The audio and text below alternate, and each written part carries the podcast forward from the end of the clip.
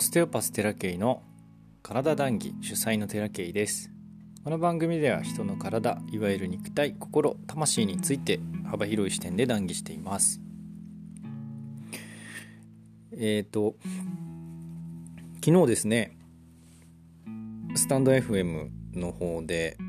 えー、コラボライブを行いまして初めてね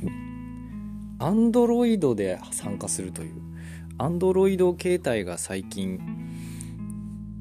スタンド FM のライブ配信特にコラボライブ配信で、えー、参加ができるという機能が追加されたみたいでアンドロイドテラ系で参加させていただきましたがいつもながらまあ面白い話が飛び出してくるわけですよね。途中でねちょっと僕30分後に治療が入ってたので退出してしまったんですけれども。この音源を取って、えー、いるのがブログを書いた後なんですがブログにはコラボライブのアーカイブ配信をね残してもらったのでアーカイブで聞けるリンクを貼っておきますのでどうぞお聞きいただければと思います。僕も出てます。まあ濃い話。終わった後さっきね聞いてたんですよ。コラボライブ。僕が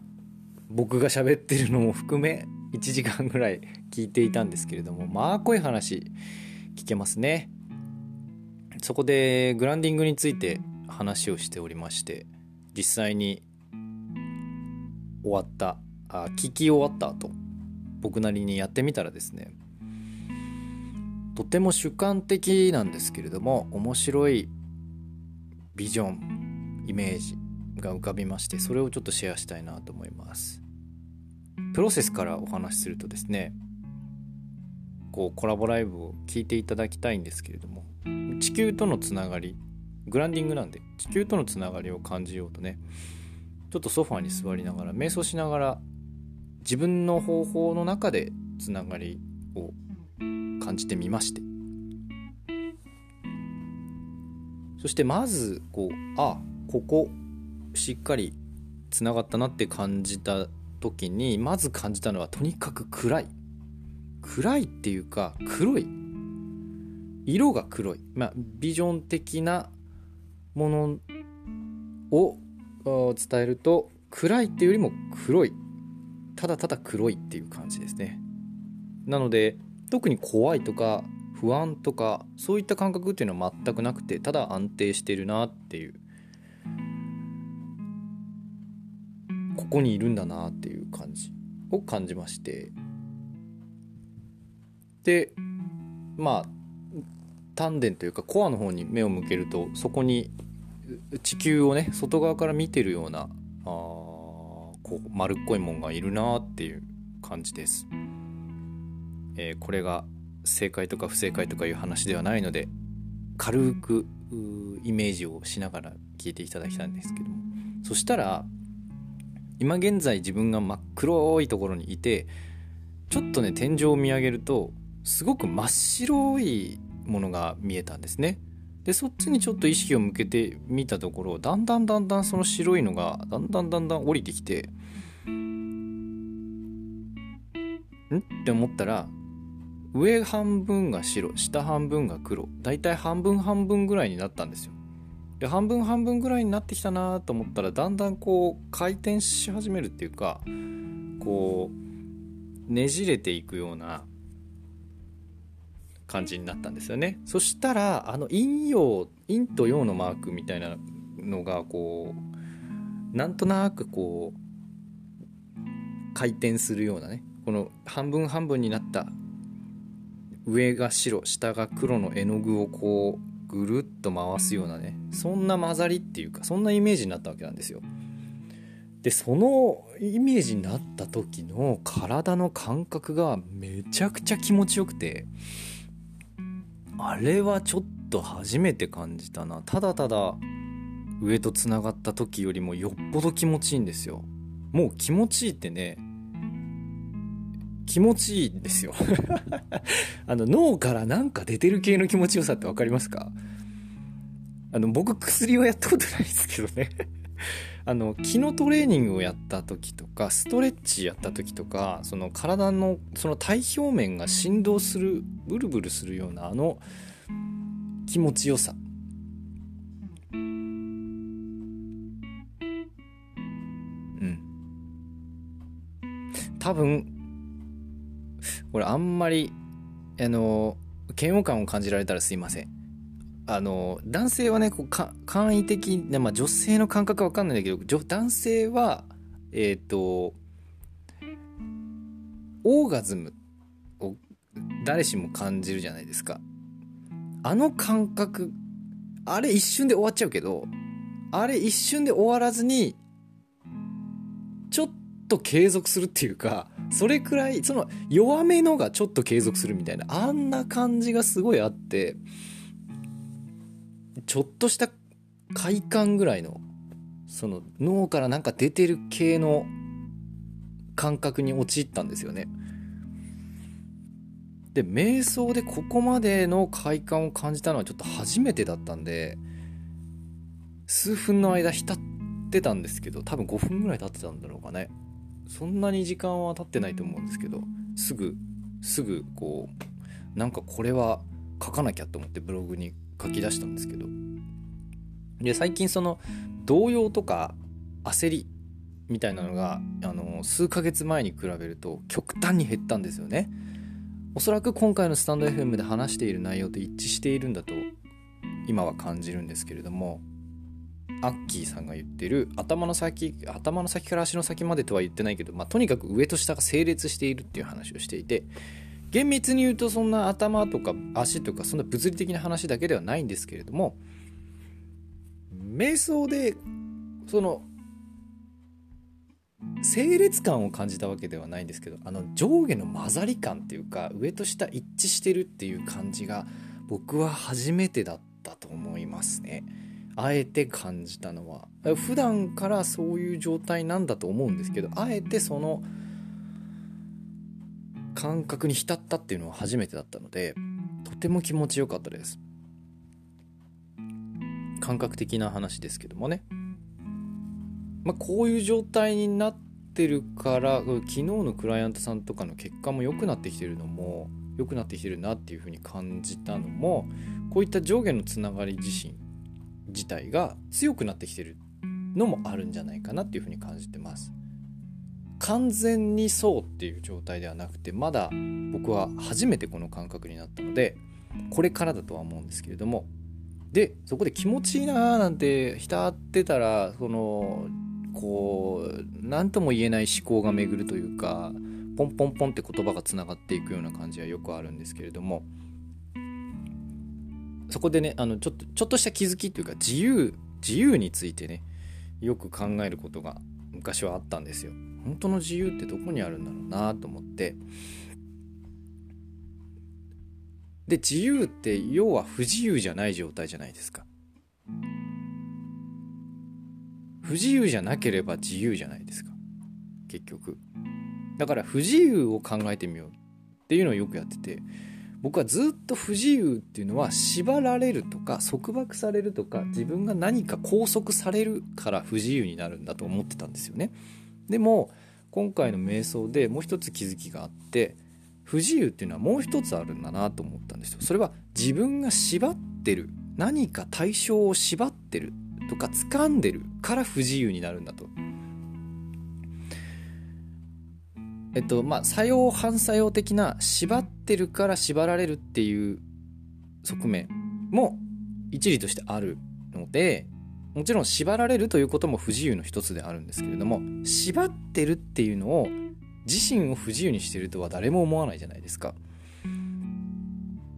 でも裏を返せば縛るっていうことは何かをそのその場にとどめるとどめようとするとかっていうことはそこがなくなるっていうことへの恐怖であるとも言えるわけなんですよね。なくなったら嫌だからそこから掴んでおくと。だから持ってるものを手放すことができないっていう状態が実は不自由なんだっていうことを改めて気づかされたんですよねさっき瞑想してたら。だからそこ何か対象物それが家族なのか仕事なのか物なのかわからないけれどもここをなんとかとどめておきたいっていうふうに自分が掴んでいればいるほど自分自身の自由が実はなくなっていくんだって。だってそれがなくなったら嫌だから自分をそれをなくさないように振る舞いを変えるわけじゃないですか。でも本当の自由ってよく考えたら縛なくなっても大丈夫っていうふうに心の状態がなってる必要があると僕は思うんですよね。だからもし何かね僕の僕自身の事業に何か問題があってな業務が停止されたっていうふうになっても僕は大丈夫だというふうになってる必要がある。まあそんな現場には立っていないけれども今現在。だけど気持ちとしてはうんいいよって。他に道なんぼでもあるしみたいなぐらいの自由度っていうのを今感じるんですよ改めて。もちろんねあの続けられる限り全力で治療はするし経営もちゃんとするしなんとかできる範囲でやるしご縁があれば事業も大きくできる可能性もあるわけですよ。セミナーだって今後展開していく可能性もあるしもしかしたら別な全く関係のない事業を急にやり始める流れになるかもしれないしで治療の関係で言ったら弟子を取るかもしれない。いきなり音声配信伸びるかもしれない。でこうやって喋ってたら講演の依頼なんか来てそして本なんか書いちゃったりみたいなことをこう想像するわけなんですね。楽しいんですよね。そういうことを考えるとね。今までこんなことなんていや自分にはできないとか思ってたんだけどなんかある可能性をなんかあるんだっていうふうに認識するのを拒んでたりもしたわけなんですよね。別にそう思ってもいいわけじゃないですか。より良いより良くなっていく。よりよくいろんな人にそうつながっていくっていうイメージを僕はなぜか持てなかった。だけど今そんな瞑想してあ自由って自分が何かこうこうあるこうあるべきっていうものを何か掴んでしまった時点でもう自由はなくなっているんだと。いうのを感じたわけなんですよね。もしかしたらこういういろんな展開が僕が生きてる間にあるかもしれない年齢を重ねれば僕まだ30そこそこなので。あるかもしれない。そんな時にそこを手放したくないって。でもし手に取ってしまったらあうわーすごいともうこれをずっと続けていきたいみたいなでもうここから動きたくないみたいな風になってしまったらそれがもしご高齢になった場合まあ俗に言う老害になるわけですよ。なんとかしてその位置を保とうとして躍起になっちゃったらどんどんどんどん不自由な人生になってその躍起になったがために今ニュースでいろいろ出てますけれどもあんな人生になってしまう可能性だってあるわけなんですよ。だからいつでも手放せるっていう状態をいかに作っておくか。いつなくなっても大丈夫ですよと。そんな心になってったら逆に逆にですよ。知らず知らずのうちにあの行くとこまで運ばれてんじゃないかなっていうことを、えっと、たった5分ですよ。5分行ってないかなっていうぐらいすごいあ気持ちいいなって思っているその時間の中にトントントントンってあって言ってブログ書いてるわけなんですよね。で、そのブログを読みながら今こうやって音声を録音しているわけなんですけれども、たった短いこんな5分ちょっと5分足らず、さ2、3分だったんじゃないかな。そんな時間でもね、感じることができたんですよね。ああ、今の自分の状態ってこんな状態なんだっていう。今まで感じてた不安とか焦りとかないのも、あ、こういうことが容易にあのつながることができているだから多分ずっとそうなんだと思うんですよね深く本当に芯からずっとつながってるかって言ったら朝もちょっとブレたりはしたんですけれどもそれはやっぱ体をしっかり使ってそしたらつながってるわけなんですよ。またね。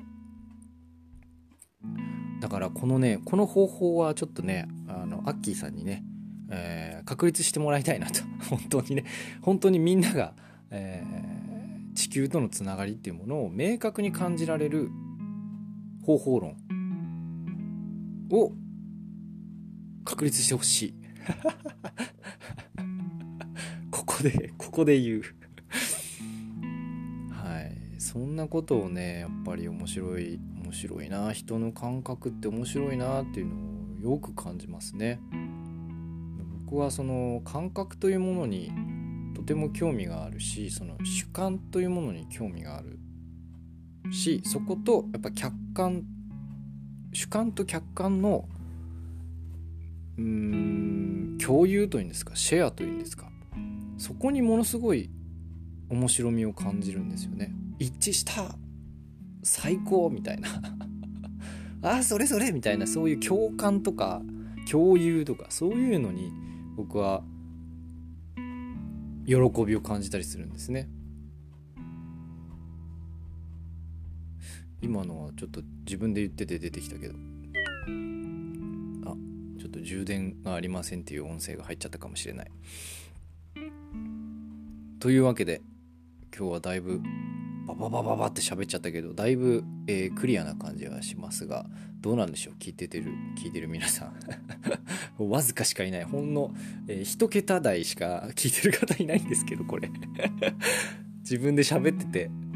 あの自分の音声をリアルタイムで聞いて整理をしておりますが。面白いですね。こういうワークワーク取り組み？急に始めたけど。まあ向いてるか向いてないかは別にして楽しんでまた続けられるようになってきましたね。